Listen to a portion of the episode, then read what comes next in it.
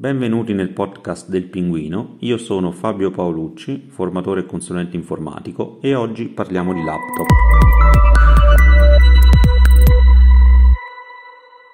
Esistono almeno tre tipologie di computer, le workstation da lavoro, quelli da gaming per videogiocare e quelli per uso generico o ufficio che andiamo a vedere oggi.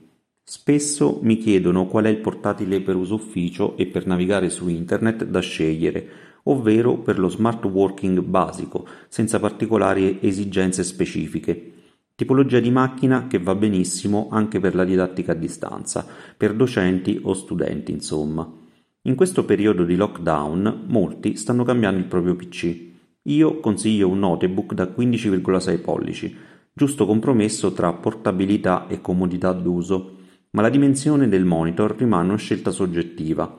Per lo smart working, se si viaggia spesso, ad esempio si può favorire una soluzione a 14 pollici.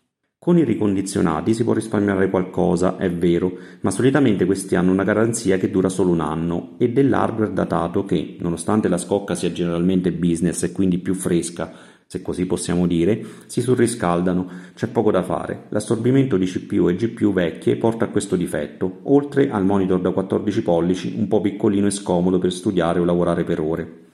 Queste sono due architetture hardware che vi consiglio. Microprocessore AMD Ryzen 7 di quarta generazione con scheda video AMD condivisa, oppure microprocessore Intel Core i7 di decima generazione con scheda video GeForce MX300 dedicata, almeno 16 GB di RAM DDR4, soprattutto per l'AMD che è la scheda video condivisa che sfrutta questa RAM in pratica, e l'SSD da 512 GB. Prenderli più piccoli non conviene considerando la differenza di prezzo molto bassa. Monitor opaco Full HD, unica soluzione possibile. Leggermente superiori come microprocessori i Ryzen perché vanno meglio in multicore, ovvero per l'utilizzo specifico di questi laptop.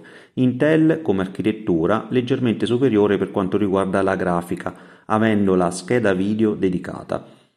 Come marca che incide su garanzia, scocca, monitor, webcam, batteria e tastiera mi sto trovando bene con Acer e Lenovo, in questo caso abbiamo comunque degli entry level.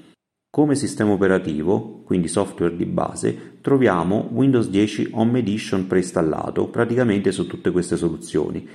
Io vi consiglio di creare un dual boot con Linux Ubuntu 20.x. Dovete investire sulle periferiche, webcam, microfono, se volete qualcosa di qualità. Non sono indicati per fare youtuber o come studi multimediali.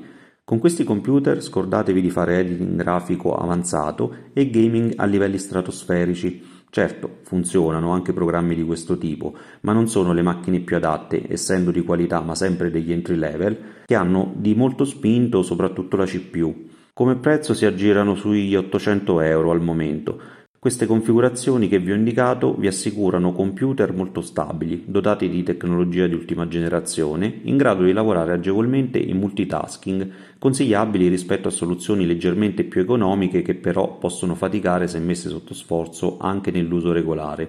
Vi ricordo che a breve arriveranno queste nuove tecnologie, la RAM DDR5 e l'USB 4. Se potete aspettare un po' per cambiare portatile, magari punterei ad attendere la loro uscita. Grazie per l'attenzione, vi invito a visitare il mio sito fabiopaolucci.it dove trovate anche il mio blog sull'informatica e come diceva Julien Renard, il pinguino ha le punte delle ali nel taschino del gilet, è un animale con un certo stile. Alla prossima!